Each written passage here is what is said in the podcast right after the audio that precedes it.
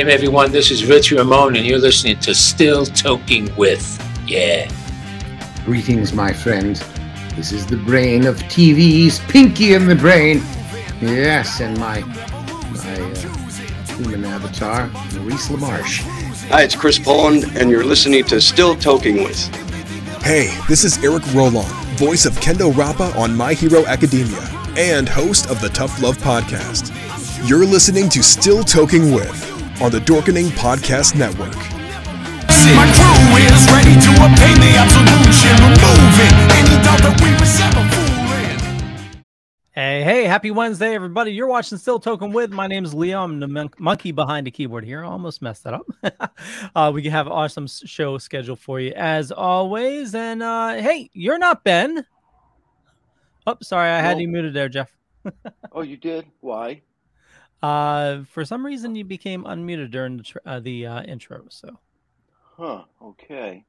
Well, that's a little weird. No, I'm not Ben. I'm Jeff, as everybody should know. Ben's on vacation. He's out having fun, you know. So we swapped it out, because last week I was on vacation, so I wasn't able to do the show. Yeah. So and that's how we roll, you know. He's actually going to try to be on tonight, but I guess a squirrel is chewing on the internet cables for him. So yeah, it's because we had a meeting earlier and it was, I'll use the word sketchy at best. Yeah. You know, in, out, freeze, unfreeze. You know what I mean?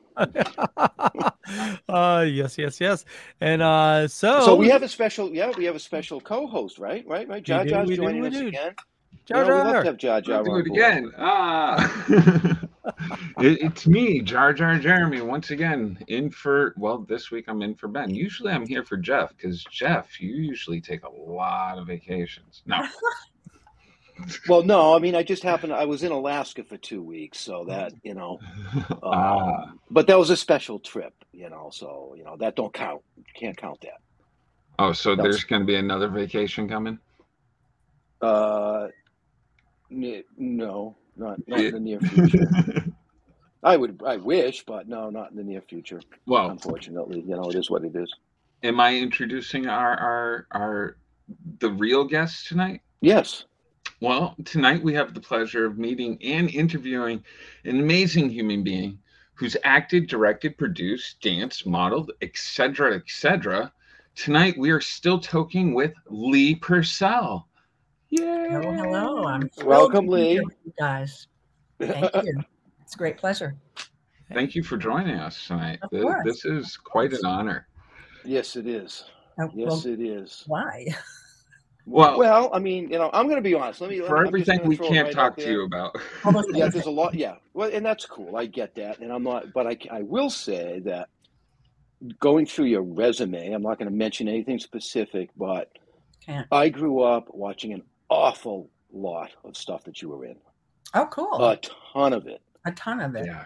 You know, and I didn't put the all the pieces together until I started really doing the research and be like, oh yeah.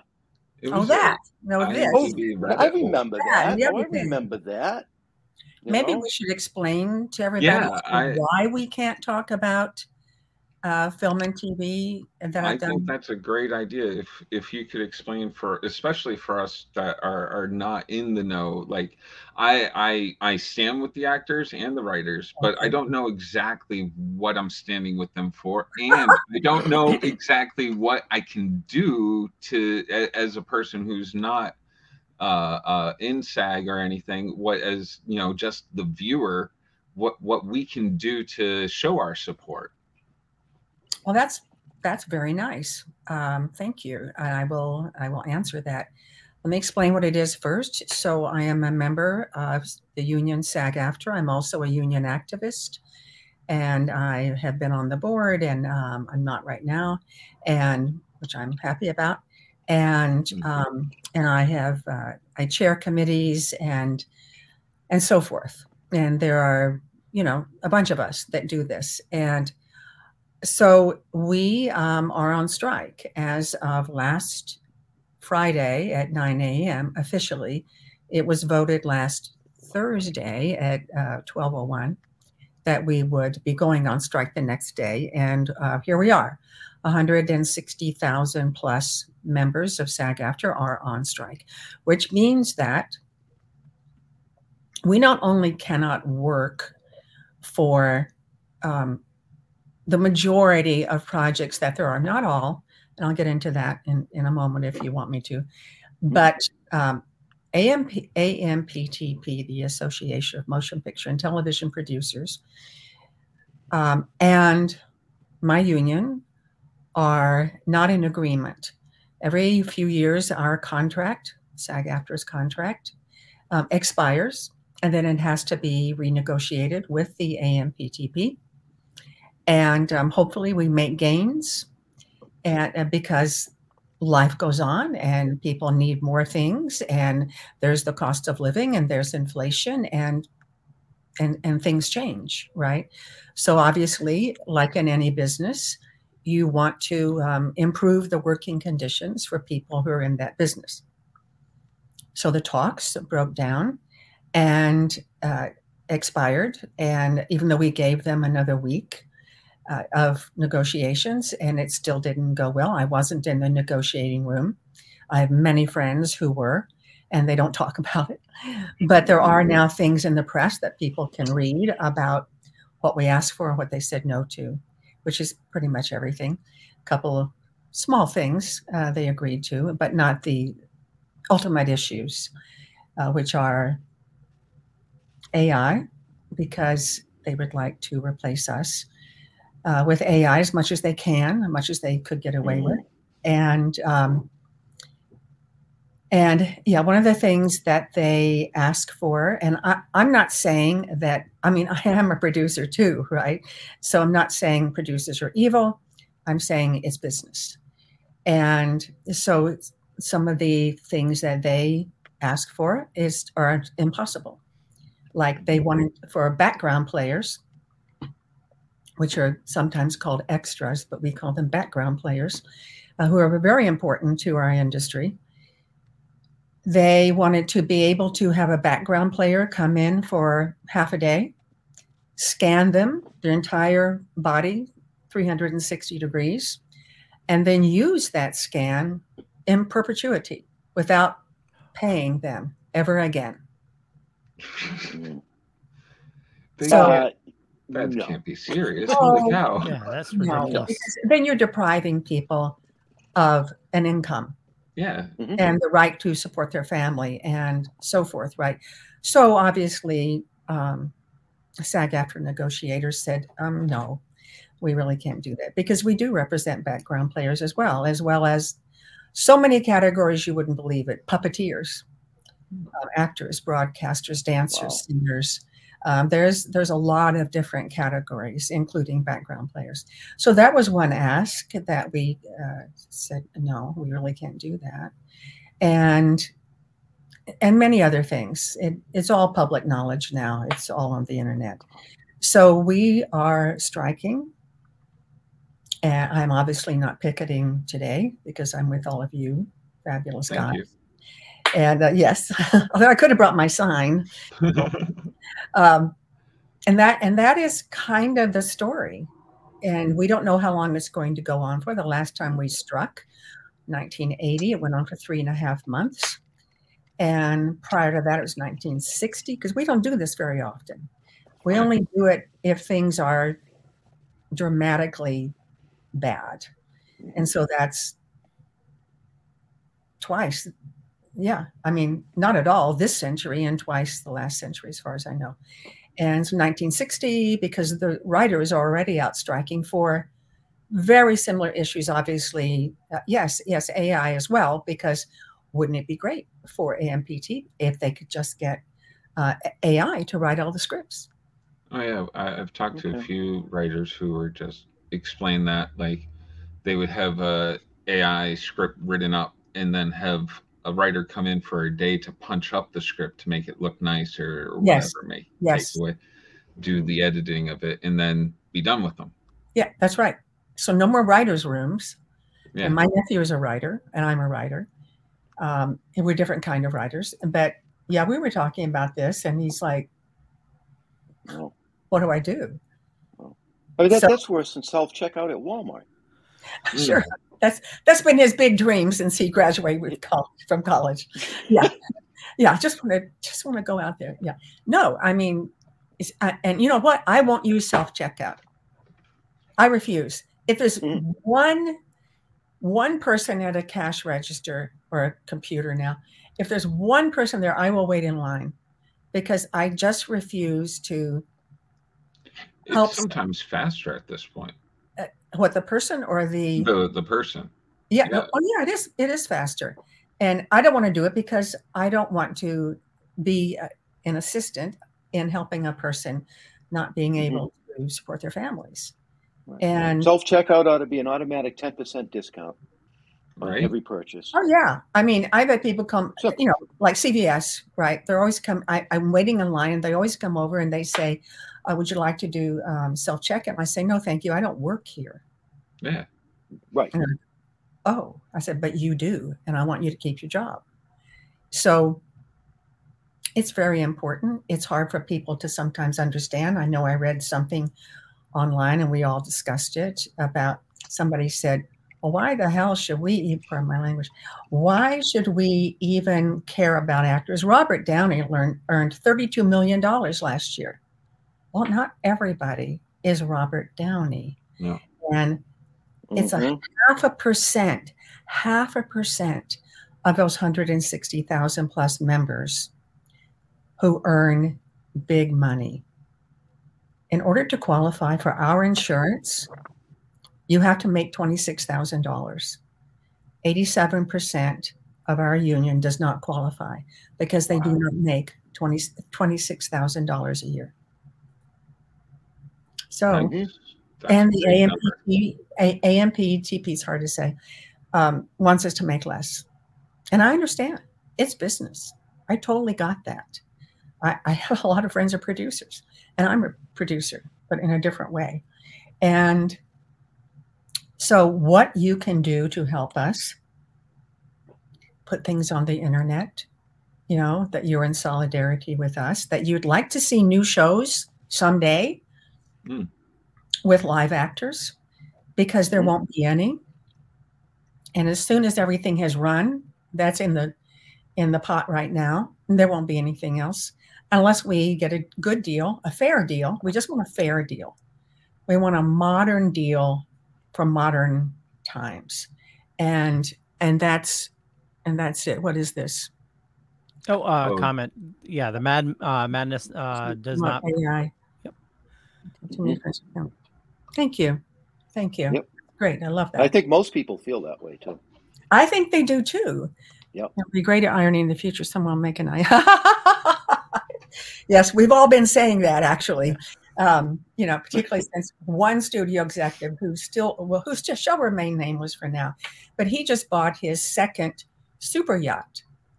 Not like a regular old yacht, you know, that none of us can buy, but his second super yacht, which my understanding is that is the size of, say, a giant cruise ship. Oh, I don't know. Super yachts, I believe, start at 100 mil and up. Oh my! So he just bought his second one. He's a major. That's my understanding of a super yacht. Yeah, and so 87% of our members cannot qualify for health insurance. I just wrote down what I'm going to buy when I win the Powerball. Yeah. Right. And I, you know, you just said like the insurance and stuff. That's why I left the Carpenters Union, specifically for insurance, because I earned my eligibility for the insurance, for health insurance, but I didn't need it because I had it through my wife's work. Oh, okay, good. So I tried to give my insurance to somebody that didn't have the hours to get it, and they wouldn't do it. No, you can't. They just keep the money. Yeah. Yeah, and they do a similar thing, and that's that day. I just said that's bullshit. I quit that day. I said that's bullshit, and I quit.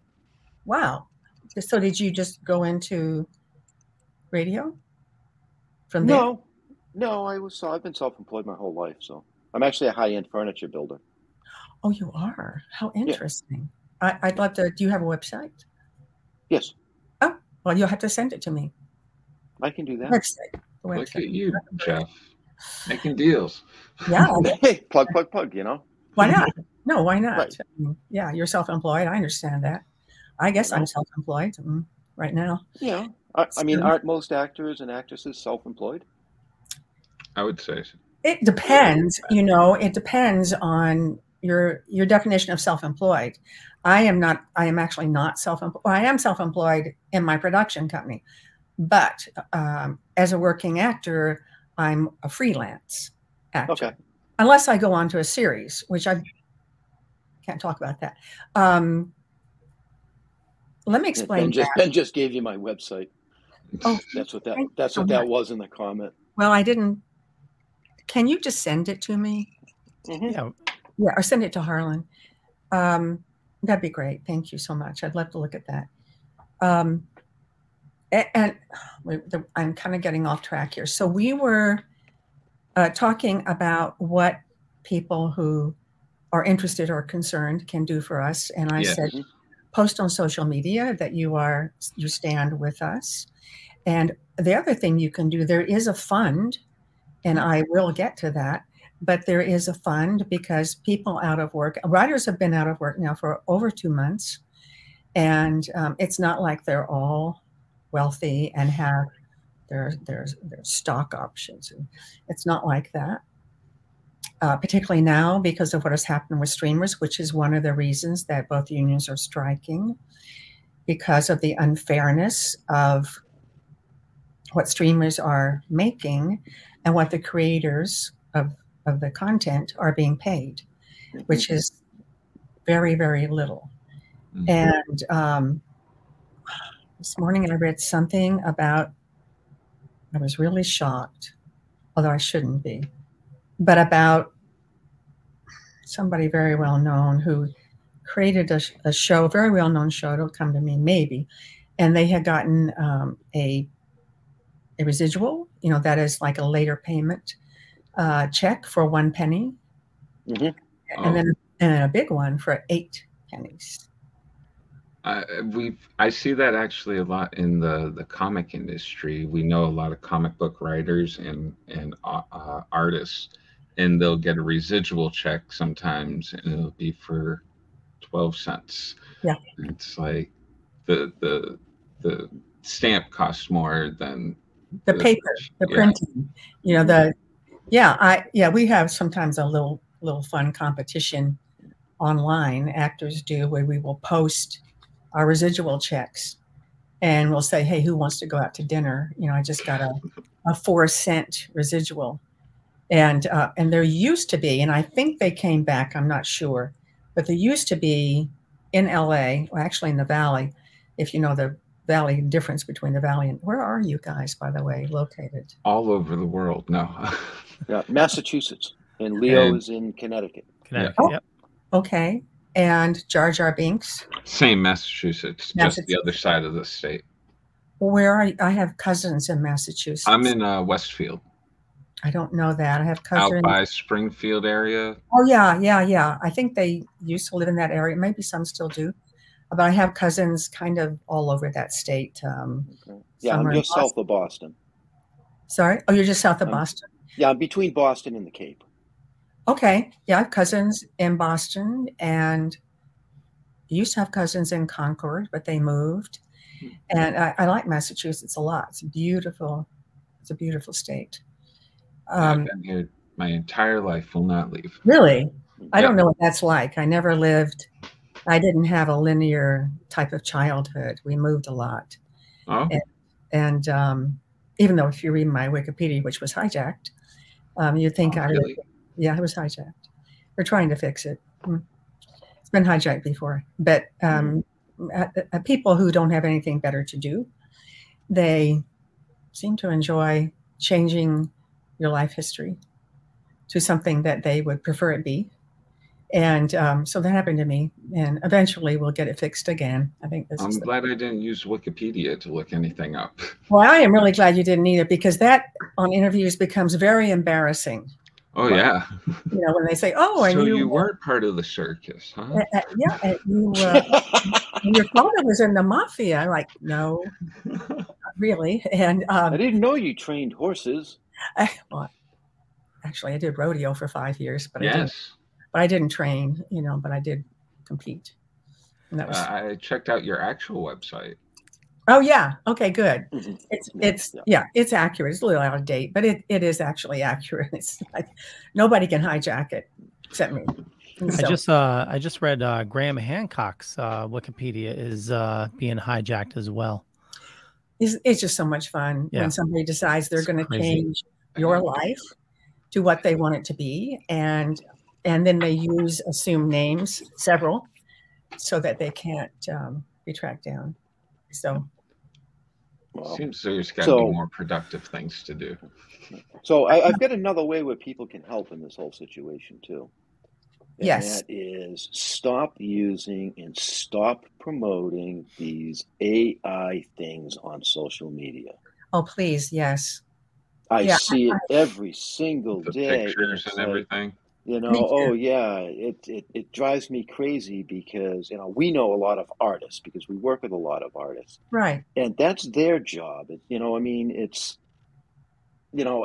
As a woodworker, there's two things that I refuse to do.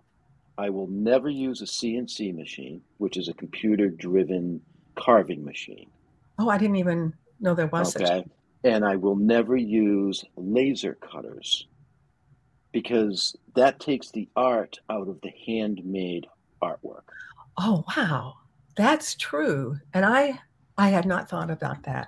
I'm glad a lot of stuff, it's punched into a computer and it's CNC. You feed the sheet through the machine and it cuts all your parts. You're done. It's all just assembled. That's IKEA furniture. Which I hate. Is that like 3D, 3D printing of, say, a car? Or No. The, like laser cutters, they use a lot of that for like inlay work and stuff that. I see. Okay. Oh, because it'll cut out the inlay and it'll cut out the piece to go into the inlay and it's exact. Oh, interesting. But that takes the creativity out of it. Some of the laser cutters are also used for like engraving, and there's some that actually do like designs on food as well. On food? Yes. What do you mean on food? If you're doing like, if you want to design on a cake or something like that, they can do like a 3D, exactly, like a laser etching on it. Well, yeah. I know props can be created now with 3D printing. Yes. And, yeah. And the cosplay world, a lot of people that are using it now.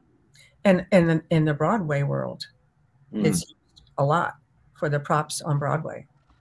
So it's a different world. I feel like we're kind of at the forefront. It's like another industrial revolution. Almost. It is. I was thinking about, buggy whips and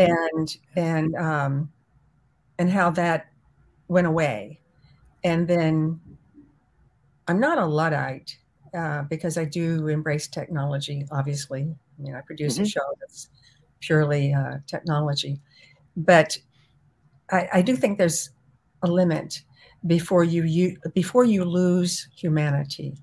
I think there's a limit, and I think we should be mindful of that.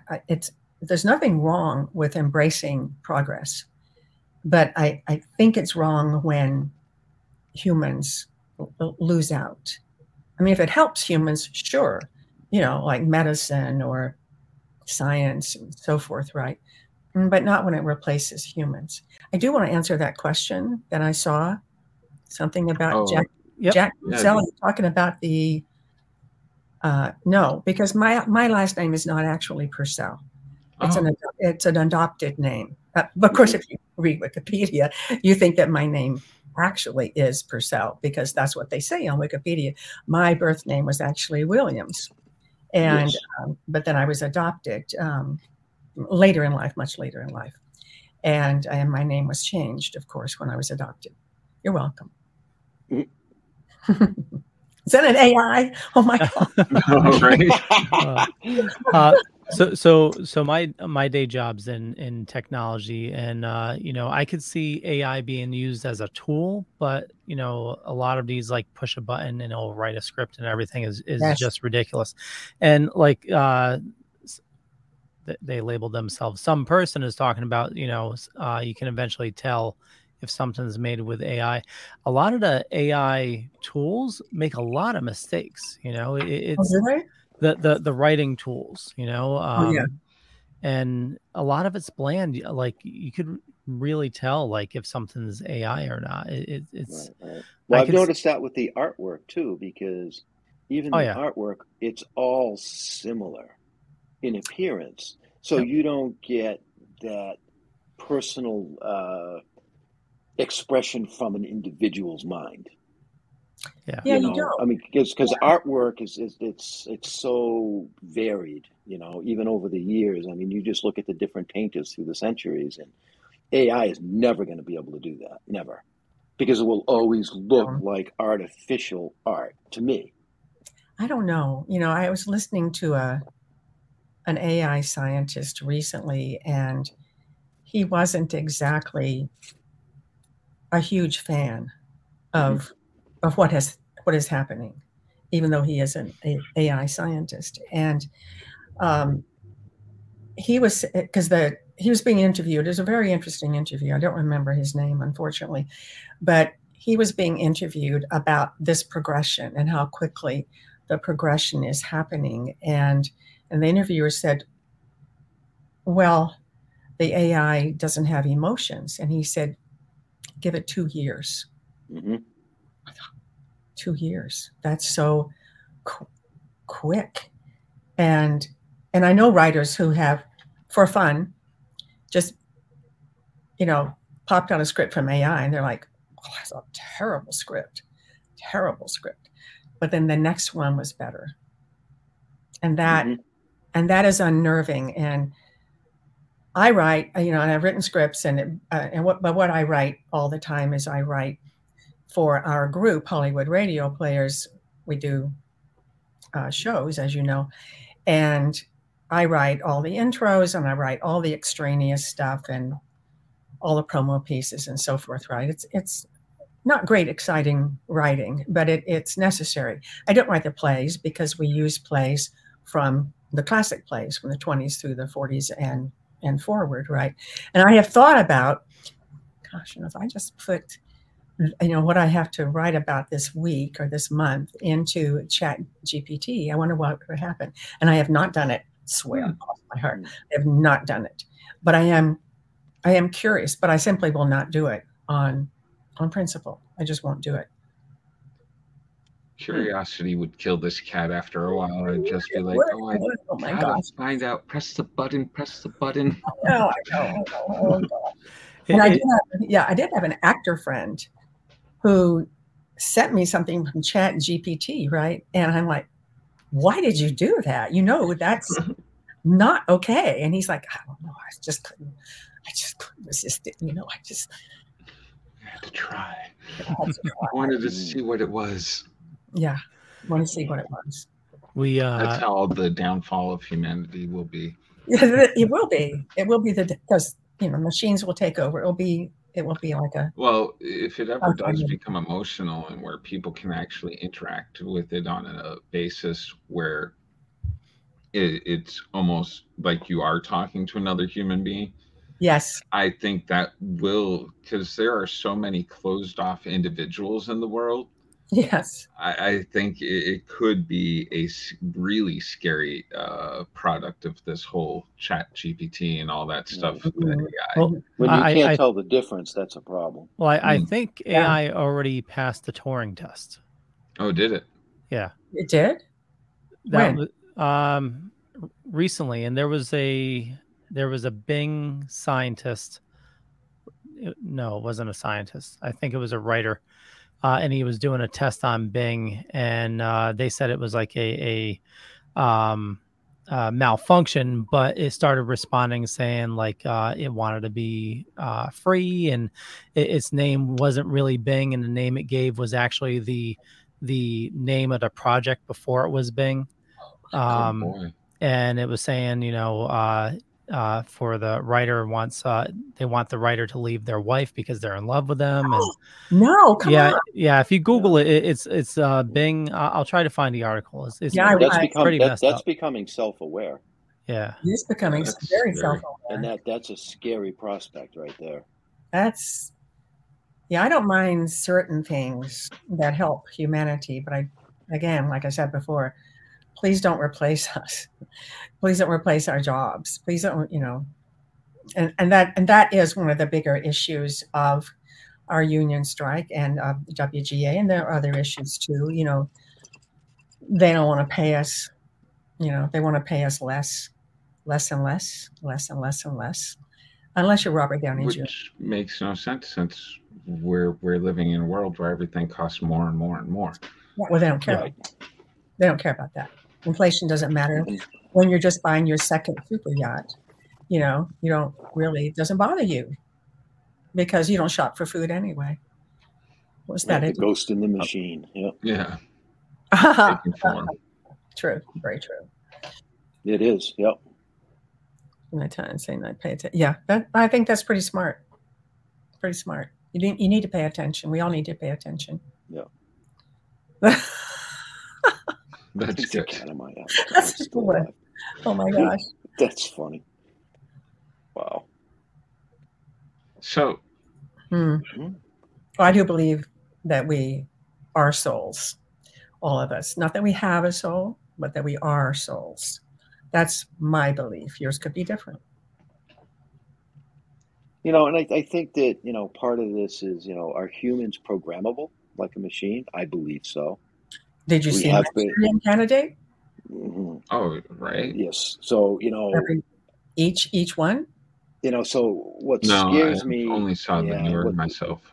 What scares me is that, if this AI thing takes off, that they will be doing the programming on us. Yes. Which is stuff of science fiction. Well, every time you have to prove yourself a human by selecting all the pictures with the all that stuff. Yep. All that stuff is actually training computers to be able to select it and stuff. It's a really weird kind of program. They use those pictures, whatever programs are able to identify the pictures they keep, the other ones they all scrap them all. And then they go through the process again and again and again and again until they have an army of these robots that can identify these things. It's really, it's really creepy. That's creepy. I was on Hollywood Boulevard at an event a few weeks ago, and this little metal box on legs kind of really bullied its way through the crowd. And I didn't know what it was. And I said, what's that? And they said, oh, that's a food delivery. And I was like, well, there goes a job. Yeah. No tip for you. No. It was a little robot shaped like a box on legs and just literally bullied itself through the crowd. Yeah, that's good. Yeah. Good. Yeah, Don Dales, that's good. I agree. Absolutely. We luckily haven't had robots yet delivering food here yet. Still humans. We have them. We still have the humans as well. We still have Uber and Lyft and and so forth.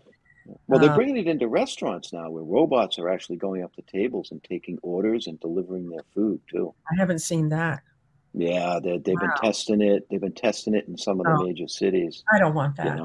I'm sorry. No, people need human interaction. Yes, you do.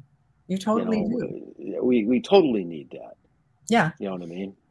And particularly. I prefer cats and dogs personally for the most part these days, but, I really prefer animals sometimes.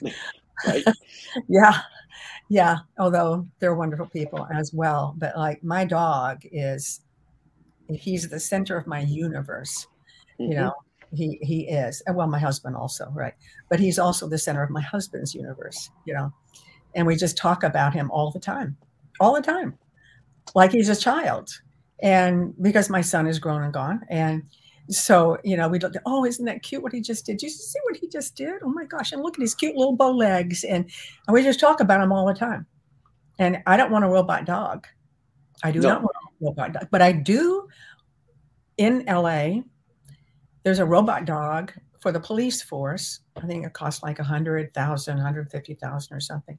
And I do happen to agree with that because they can use the robot dog instead of people or service dogs to go into very dangerous situations. I do agree with that. Right. That's a good use for that, though. It's a good use. Exactly. It is. But there's a big fight going on over that because it's expensive. Mm-hmm. And I'm like, well, what is the cost of a police officer's life? More than that. And what's the cost to train canines? Exactly. I don't know. I'm sure it's a whole lot of money. It is a whole lot of money. I'm sure. And so I think it's a good thing, but there's such a fight going on about it. Huge fight. Well, I don't know. I mean, they have it. I don't know if it's going to be used. But it's interesting, isn't it? The world. We're moving fast, very fast. Faster than I ever dreamed. I used to take my kids on walks through the cemetery near my house when they were little kids in the stroller, just to look at the different dates on the cemetery stones and stuff. And I always think, what would these people think if they were alive today? There's something that passed in like 1861, and like now I have a computer. They didn't even know what a computer was. Now I have one that sits in my pocket. Yeah, didn't have a car. I don't know. What would they think? They would be astonished. The way technology has jumped. They'd be scared is what they would be. Oh, I would be. I would be. I would, if I were that person and suddenly popped into 2023, came out of the ether, and like, you wouldn't even, I don't know. You couldn't even process it. Dawn just asked, what is the cost of the super yacht? I don't know. But there is again. But I know that you said a figure, Jeff. It's to my understanding, a super yacht starts at $100 million. A super yacht. $100 million. That's what I've read. That's what it starts. But then there's is there different classifications of what do you actually consider a super yacht? Yeah. I have no idea. You know what I mean? I don't know. I mean, it's because I've seen some of these things, and I've seen the price tags with them, and I just can't even fathom it. You know what I mean? The amount of money that is wastefully spent on stuff like that can save this planet. Yeah, you can have a nice boat. God. You can have a nice boat. Take your family out on a nice boat, or even like, say, a normal yacht, but whatever that is. But it just irks me that he doesn't want to pay actors a fair wage, yet he just bought a super yacht. I read a thing a couple of years ago. I can't remember the guy's name, but it was a project that he was trying to do for the homeless and for veterans. And what he was trying to do was buy retired cruise ships and set them up for the homeless and for the veterans. Wow, that is an interesting idea. Because you can house 4,000 on a cruise ship. Yeah, you have a galley, you have bathrooms, you have medical, you have everything that you need on this ship. What he couldn't get past was no port would allow it to stay there. God, that's like World War II when the displaced Jewish people were trying to find places to go, and some of the ships got turned back and weren't let in. I mean, I know I had an idea about the homeless. You want to hear it? Sure. So we are in LA. I don't know how it is where you are, but we have a enormous, massive problem. Mm-hmm. And so I had an idea, and I had a friend at that point. This is maybe a year ago, and he was on the city council. And I took this idea to him. I also took it to my local government, and never even got a response, right? But this person was on the LA City Council, which is a very powerful group. And so he was a friend, still is a friend. And unfortunately, he got voted out this last election. Too bad, because he was really good. and a good heart. And so I went to him because he was, one of his great passions was how to help the homeless. And he was working on it actively. And so I said to him, you know, because I was born on a military base, born into a military family and lived on military bases. And even though I was very young, when we got out of the military, I still remember what it was like. And it was massive. And in California, we have several shuttered military bases. Mm-hmm. And so I said, you know, military bases, like a cruise ship, have everything. They have mm-hmm. schools, they have hospitals, they have theaters, they have, you know, places for drug rehab, they have libraries, they have restaurants, they have everything. And you can house thousands and thousands of people. It would just take a little, maybe not a little, but some reconstruction, changing it for a different purpose. But the facility is there.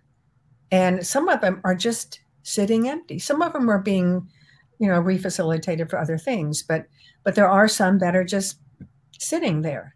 Why not use that? Why should we have to, you know, give our tax dollars to build these apartment buildings, which our taxes are so high right now, we can't even afford them, when the military bases are just sitting there? Why can't we utilize those? Put them to use. You know, before they brought into disarray where they can't be used. Exactly. Right. Fall apart, you know. And he did like the idea. He said, but it'll never fly. No, there's a lot of different things that just won't fly. I mean, I looked up, I'm not going to get the numbers right because it was a few months ago, but, you know, in the United States, there's something around 5 or 6 million homeless people right now in this country. Wow. But then look, you know, Leo can Google this for me and get me accurate numbers. But then I looked up vacant homes in the United States. Yeah. Oh, there's a lot. There was over 16 million of them. No. There's enough vacant homes to put all of the homeless people in. So what the hell are we doing? Well, you know what, a lot of that problem is. And, you know, we're looking to move within a year. And so I've been trying to keep an eye on like the housing market and everything. And a lot of the problem that we're in right now with the high costs is you have corporations buying houses for as rental properties. That's right. So, which is, you know, absolutely absurd. You know, it's just buying up these houses for cheap, renovating them, and then, you know, either reselling them for astronomical prices or renting them out or sitting on them, you know? Right. Well, there's something going on out there because, I mean, I have a vacant lot down in North Carolina. And I own my home here in Massachusetts. At least once a week, I either get a text message or an email that your quote is ready for us to purchase your property. Neither one of them are even for sale. And I'm talking the house I live in. I get that. I get letters. It's ridiculous. Yes, because, well, you know, it's public record as to what you own. Yeah. Mm-hmm. And are you drinking scotch? No, it's ginger ale. Oh. Okay. With a little whiskey. I thought, yeah, that's not the color of ginger ale. No. Yeah, that's a little darker than normal ginger ale. A little darker than normal. Well, mazel tov. But I get letters for properties that I own. And the letters are very specific because everything we own is a matter of public record, right? And they can see when you bought it, what you paid for it. Oh, gee, we'd like to go in and buy that for nothing and sell it for, you know, a massive profit, and too bad about her and me, right? But I get these letters, and a lot of them are they're from realtors, and they're sob stories. Oh, we have a wonderful, lovely family. And now they've started including photographs of the so-called family. And I don't even know if it's a real family. It's an AI family. I doubt it. Right. And I doubt it. I really doubt it, too. And they'll say, we have a lovely family who's been looking for a year for a home in your neighborhood, and we'd love to buy your home. Be perfect for, you know, this, you know, they tell me why, and I'm thinking, but it's perfect for me. Yeah, because I live here. I own it. This is where I live. So what am I supposed to do?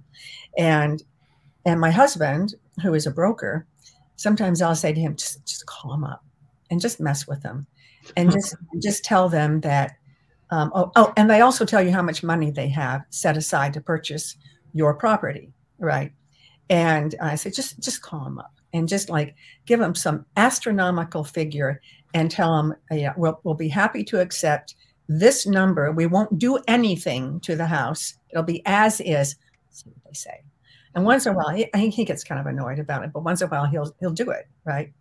And he'll say, yeah, my wife and I have decided we'd love to have your beautiful, wonderful family to live in our home. And that price that you quoted is certainly not acceptable. It's not even market value, because he's a broker, right? Mm-hmm. And he'll say, so this is our price. We never hear another word, not a word. They're looking for buy cheap from somebody who's not very informed and sell high.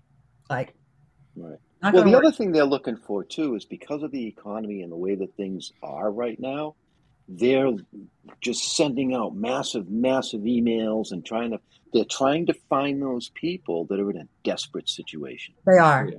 They are. To take advantage of them. Because, you know, let's face it, you know, with the economy and everything the way it is, there's a lot of people that are struggling financially, and they will take and do anything to get out of that situation. And they'll be taken advantage of. They would, but they probably wouldn't do it that way if they had some information as to what the market, you know, actually is, and they wouldn't, you know, fall for it, but I can see how people would fall for that. Right, and right. That would be really sad. You've lived in your home for 30, 40 years or something. And then you remember, oh, I bought this back in whatever for, you know, $80,000. And now they're offering me, you know, $500,000. Oh my gosh. And actually the home is worth, you know, $1.2 million. Yeah. Right. LA, you know, so where, you know, a hovel is like $1 million now. But that is also, all of this ties into, you know, the group that I the shows that I produce, because Motion Picture and Television Fund is our wonderful organization in the entertainment industry. I don't know if you're familiar with it, or if anybody listening is familiar with it. A huge organization, but it's huge in what they give. It's not huge in staff or resources. And because of the pandemic, they really were stretched very thin. And so we started Hollywood Radio Players, raising money for them. And because every dime that gets donated through our link on our website or our YouTube page goes directly to the Motion Picture and Television Fund. We make no money from it. And that is fine with us, because this is our industry charity that helps our friends, our family, people we know, legends that we've, you know, adored. And so a lot of those people are losing their homes, during the pandemic. And then it kind of started to recover a bit. And now here we are with 2 industry-wide strikes.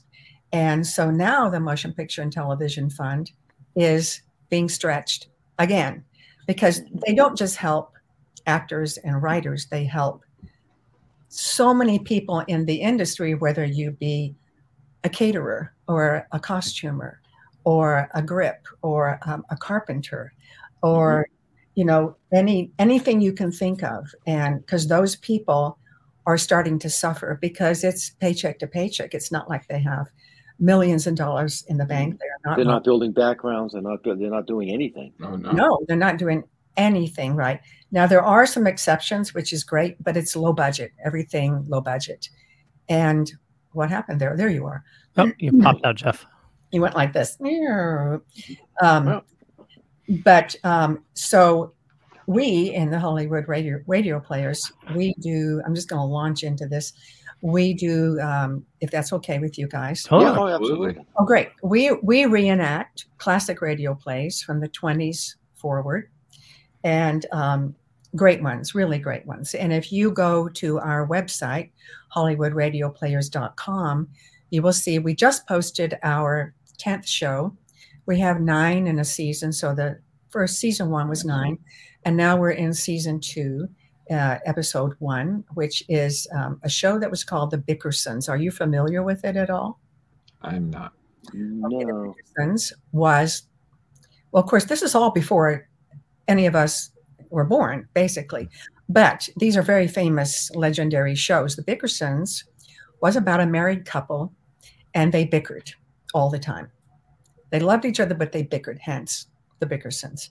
And the show, the new show that we just posted on Friday, is The Bickersons, John's Operation episode. And the theme through the 20 years of The Bickersons, which it lasted 20 years in various iterations, was that Mr. Bickerson, there it is. Thank you so much. Oh, look at that. Thank you. Wow. Yeah, that is Mrs. Bickerson on the left. This is Dr. Hershey on the right, who happens to be my producing partner, Michael Carnegie, and our editor. And we have we are a signatory, like I mentioned before, to the union, but because of the category we're in, we are allowed to promote the show, and we are allowed to produce new shows. So we are, Michael and I are debating like what we should be doing next. Can you go to, is it possible to go to Mr. and Mrs. Bickerson, to go back? If you go up there. Yeah. Oh. And there's Lisa Gibbons, and there's one of our actresses, Gay Jones, and she is playing an announcer from the period, which was 1946. And if you can go to Mr. and Mrs. Bickerson, if you go forward or backwards, and there I am. I play a very small, I don't like to direct something and play a big part. So I directed this, and I play a very, very small part.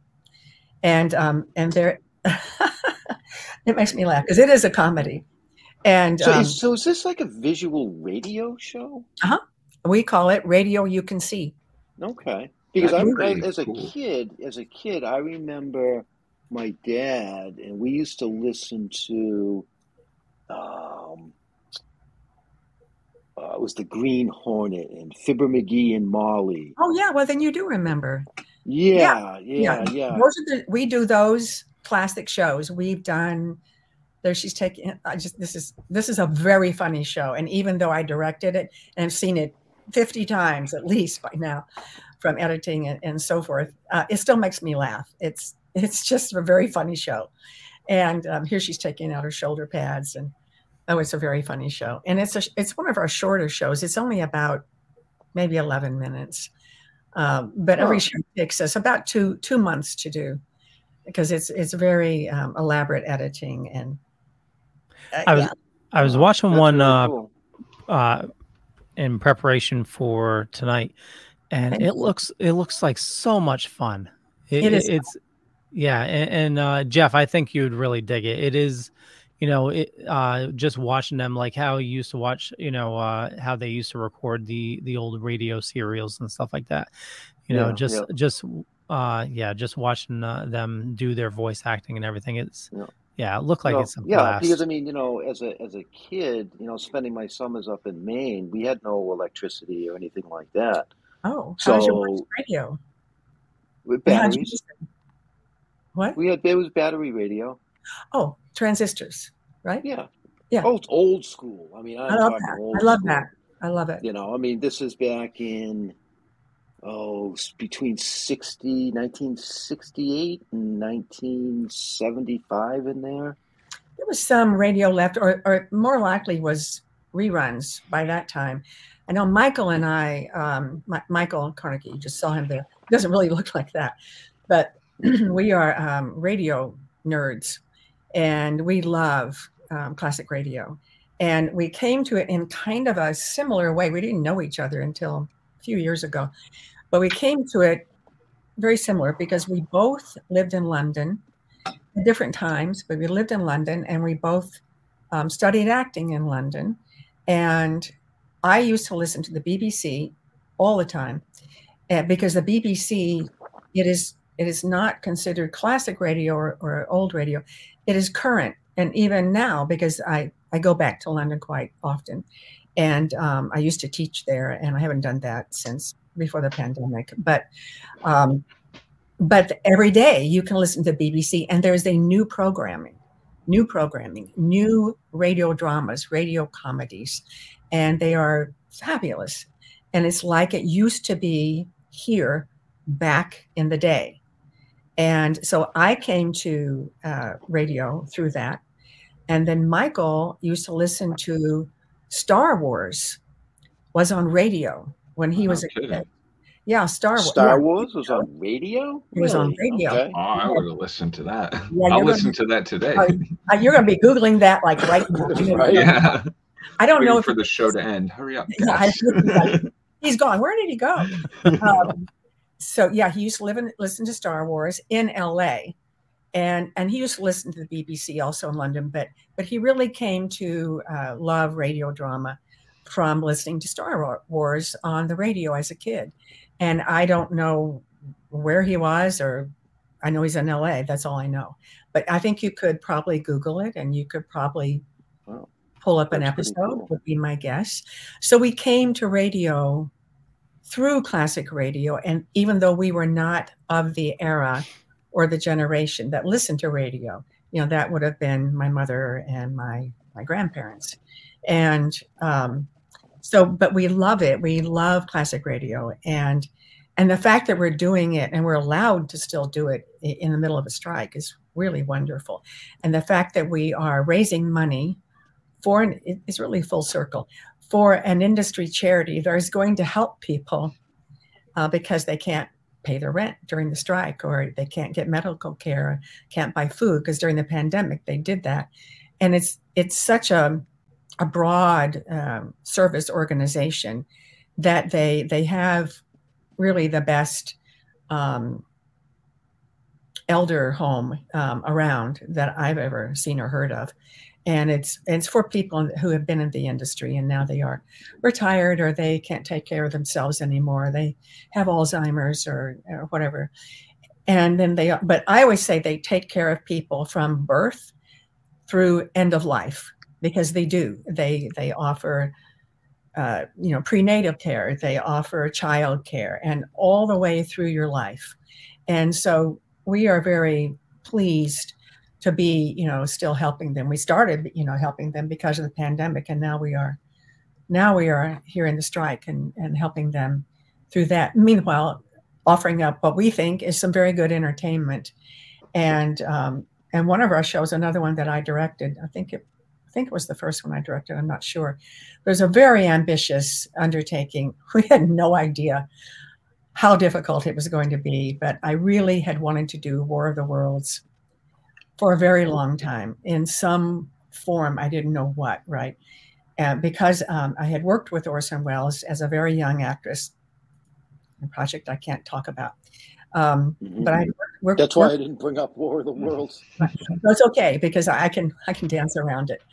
And there's Michael, my producing partner. He's playing Orson, and I cast him in that, and he didn't tell me until I cast him as Orson. He also plays another role, a very different role, because there are very few of us in this group.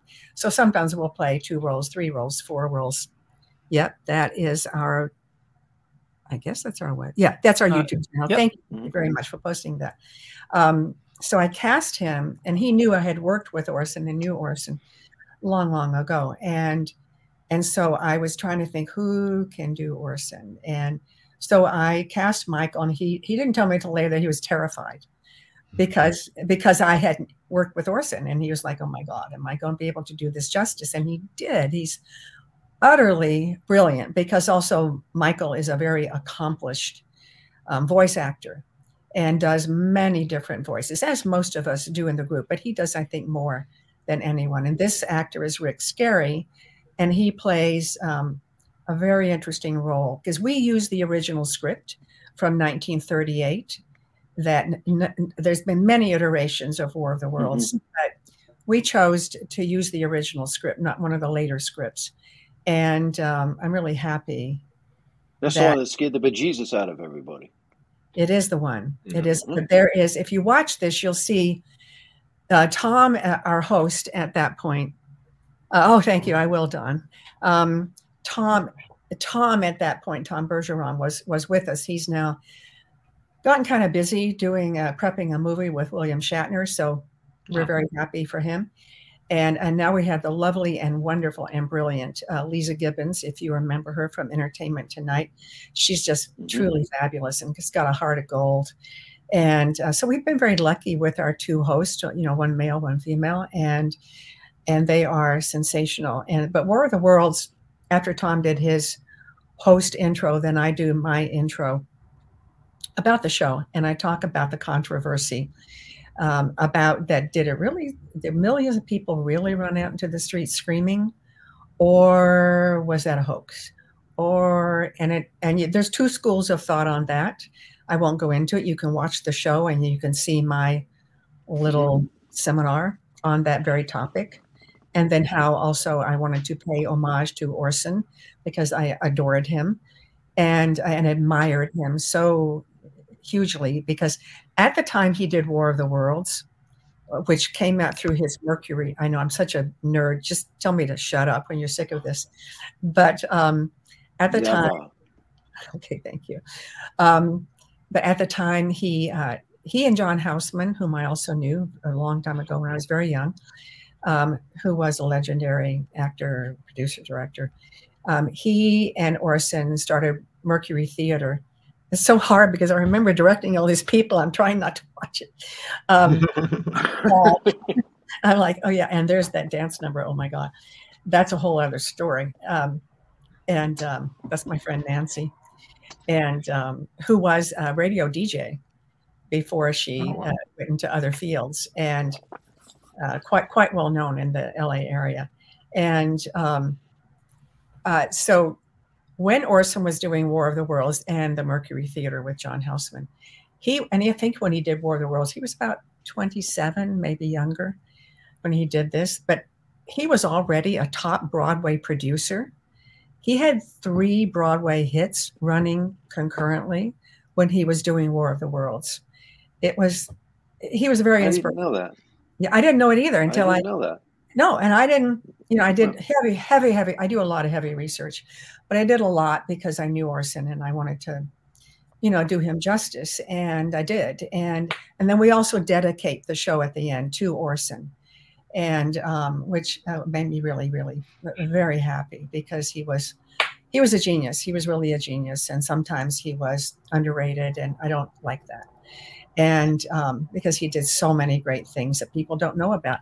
And he also had he did a lot on radio for years and years. And he had another series called Suspense Theater. And they did over 1,000 episodes, 1,000. I mean, it's hard on us. To get just one done. It takes 2 months. And he did, of course, he had a much larger staff than we do. But I think The Twilight Zone was actually kind of taken from Suspense Theater, to be honest with you. One of our shows, The Hitchhiker, originated, I think, in Suspense Theater. And then The Twilight Zone took that exact episode of The Hitchhiker and recreated it into a Twilight Zone episode. And we do that. We do we have The Hitchhiker in our shows, and it is actually scary. And I didn't direct that. One of our other members directed that one. I'm in it. I'm in it playing kind of a wise, I almost said a bad word, kind of a hard woman. And that was a lot of fun because I got to do a different voice and a different character. And that show was our Halloween show. And it was pretty scary, I got to say, pretty scary, about a ghost that keeps appearing, if you're familiar with it. And we've done Gunsmoke, we've done Life of Riley. And because all of those shows, and I know I'm going on and on again, you want to talk about something else, let me know. But I am really a nerd about all this. We enjoyed this. Thank you. Yeah, no, we're nerds at heart. You know what I mean? I know Leo, you have another show coming up. I know that. Yeah, I do have another show, so we should wrap it up. Yeah, we'll start winding down, but I do. We've gone over actually. I just looked at that's fine. But I do have a couple of questions for you. Okay, sure. Okay. Number one, do you know, because you're kind of a nerd and geek with this old time stuff, when was the first Wizard of Oz movie produced? Ooh. Well, 1939. But which version are you talking about? Are you talking about the Judy Garland one? No. Oh, you're talking about the earlier one. Earlier. Shoot, I think it was in the 20s. I don't know. You got me there. When was you're right. 1925. It was a silent movie. 1929. Now I'm going to have to find it. You're going to have to look that. 1925. Yep. 1925. Yeah, okay, I have to find it. It's a silent film. I have the first science fiction film ever made. I have that on DVD. You probably know the name of it. It's 1919, I think. It's a science fiction film, and the effects are all handmade. And you can, what's the name of that? Does anybody here know the name of that is? I have. Trip to the Moon? Yes, Trip to the Moon. Thank you. What year was that? I was thinking Forbidden Planet, but that was much after. That was much later. Oh, that's so much later. Much later, yeah. When was okay? When okay? So 1902. Oh my gosh, was it 1902? Okay. Yeah, 1902. It's obviously silent, and you can buy it because I did, and you will be amazed at the special effects that they did by hand. It just so thrilling. And I think I watched a documentary about the making of that movie. I would love to watch the documentary if you have it. I mean, if you can send me a link, or I'd love to watch that documentary. I think that would be fascinating. Okay. What was your other question there? So I think I already know the answer to this, but sure. Dog or cat person? Actually, I'm both. Okay. I am both. I have had dogs and cats at the same time who got along great. I had a one dog who terrorized. He was a very unique type of dog. He was a trained attack guard dog needed for that moment in time. And I had three cats that I had brought back from London, and he scared them. And so he had a new home, a very good new home. And I couldn't let him do that to my cats, right? I had a wolf dog for many years. He was more wolf than dog. And he... Oh, that's cool. It was very cool. Yeah, he was my soul dog. He really was. Mm-hmm. And he was massive. And he looked just like a wolf. And he howled like a wolf. He never learned how to bark. Even though my other dog tried to teach him, he never could master barking. He didn't have the vocal cords for it. So he would do kind of a howl bark. She would sit on I lived on another mountain. I'm always living in the mountains. And she would try to teach him how to bark. And it was really very moving. And she would bark at him, and he would look at her, and he would make a, and she would look disgusted and like, what, you're so stupid. And he never did learn how to bark, but I had cats. I had probably three and four maybe. And he adored the cats, adored them. And they slept with him and my other dog, who was a black German shepherd. And they were just a pack. They were wonderful, really wonderful. So I am neither a dog person or a cat person. Plus, I grew up with horses, and I rodeoed for 5 years. So I love horses. I miss having horses now. Oh, I miss it so much because I love to hug horses. See, I get kind of sad because I don't have a horse right now. And I love the smell of horses, and I love the smell of stables and everything that goes with that. So okay. No, that was a great answer. Okay, my last question for you. Yeah. Chinese or Thai food? Thai. Sorry. That was instant. I love food. Although I love the Chinese food in London. It's very different. than here. Right. Well, and here it's American Chinese food. There it's not. And I love Indian food in London, although I do love Indian food here. We have really good Indian food in LA. I don't know how you guys fare in Massachusetts and for that, but I do love. But Thai and Chinese, Thai every time. What about you? What do you like? Well, I like them both. I like Thai food. The problem with where I live is it's much closer and easier to get Chinese. Thai food is a little bit of a distance. I have to travel to go get Thai. Oh, you do? Yeah. No, we have same thing with Indian. Oh, really? You know, I do like Indian food, but we don't have any local. Oh, I love Indian food. You know, I love it. I live in horse country. Oh, you do? Oh, yes. How wonderful. Yeah. Oh, how wonderful. Yeah. I live in a farming town, and there's stables and horses, and there's all kinds of stuff around. Oh, I love that. So, I wish I had a horse, but I don't right now. I live in a farming town, too, but they farm tobacco. Oh. All tobacco around me. As far as you live in North Carolina, where I was born, which I was born on the Marine base, but gosh, there's a lot of tobacco. It's all cigar tobacco up here. Oh, yeah, it was cigarette tobacco in North Carolina. Yeah, so really? I didn't even. So, and I know, Leo, you have your question. What's your question, Leo? Oh, what the heck? My lights just went. Yeah, you're crazy. That's a good question. Thumbs up. What kind of lighting should you have? Yeah. Well, this is not a question. I grew up on a small family farm as well, and I totally get what you mean. Hugging a horse. Oh yeah. We had cows, and I had a horse, and just. They're so massive, but they're just amazing animals. They are, and they smell so good. Yeah. Oh, yeah. Love smell. My wife thinks I'm crazy. My job was shoveling out the barn. When I was a kid. Yeah. Me too. And just the smell of fresh manure like that. That's I have no problem with that. I have no problem. And, and you can tell the difference between the chemicalized. And the fresh, and it's my wife thinks I'm crazy when we pass a farm. You played with different kind of mud pies as a kid.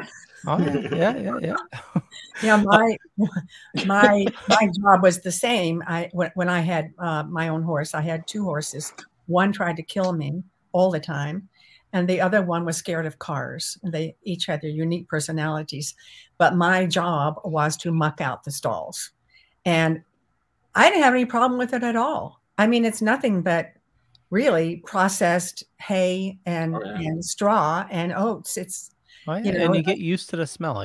You do. You don't. I never even noticed it, and then later, much later, because I rodeoed in the 90s all over the country with a whole bunch of professional cowboys, and then also actors. I would get actually happy when we would get to.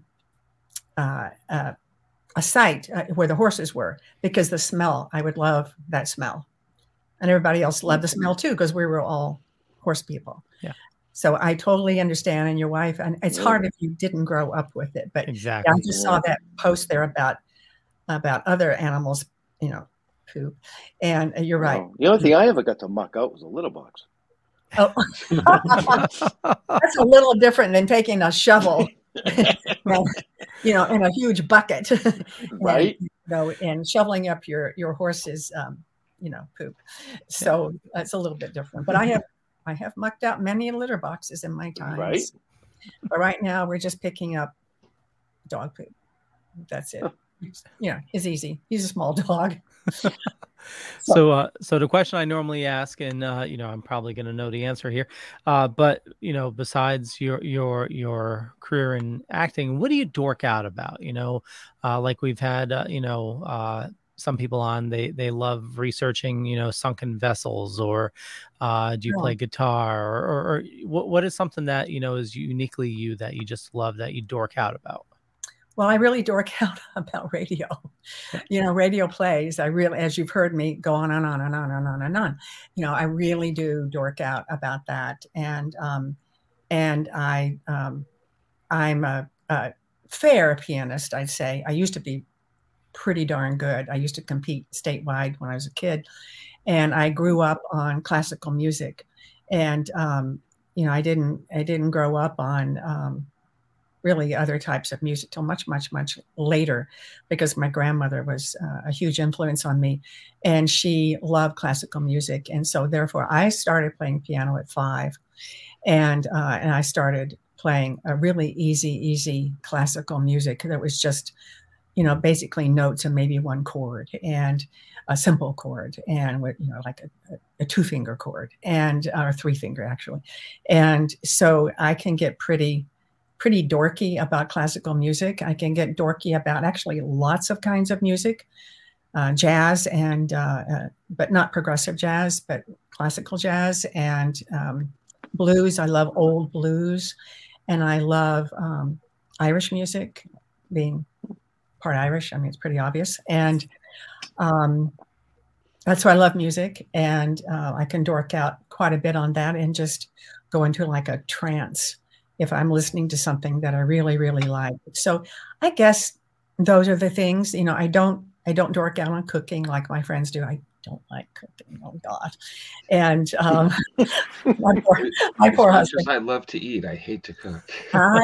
Me too. You know, I mean, gosh, I'm really good at choosing a good restaurant, and I can cook. And I actually owned a restaurant, if you can believe it, at one point with 5 other people. But I never cooked. We did other things for the restaurant, you know, and then I left it. And I dork out about acting. I am really dorky about acting. I am the dork about acting, and can't talk about it.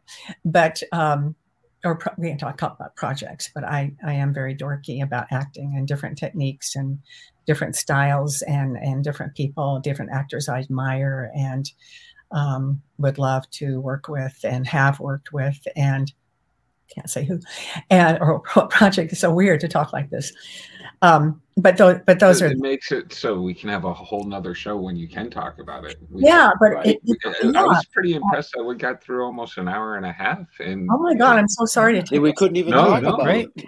Yeah, and we had nothing to talk about. Like in the show, we didn't even talk about comics. You know, we did. Oh my gosh, and I wanted to talk about comics, but I guess, you know, we can't do that on this show. We'll send you a link, and you can find out everything about what we do. I would love to see that, because I was a huge comic book fan as a child. And I'm in my office right now. You can't see my bookshelf, but I have graphic novels. I love graphic novels. And I have friends right now. Wow, that's a loud noise. But I don't know. Jar Jar. It was Jar Jar. Sorry, windows open. Oh, is that a bike? Yeah, okay, yeah, bike going by. Yeah. Nice. You guys are so funny. It's been a great pleasure, you know, talking to you.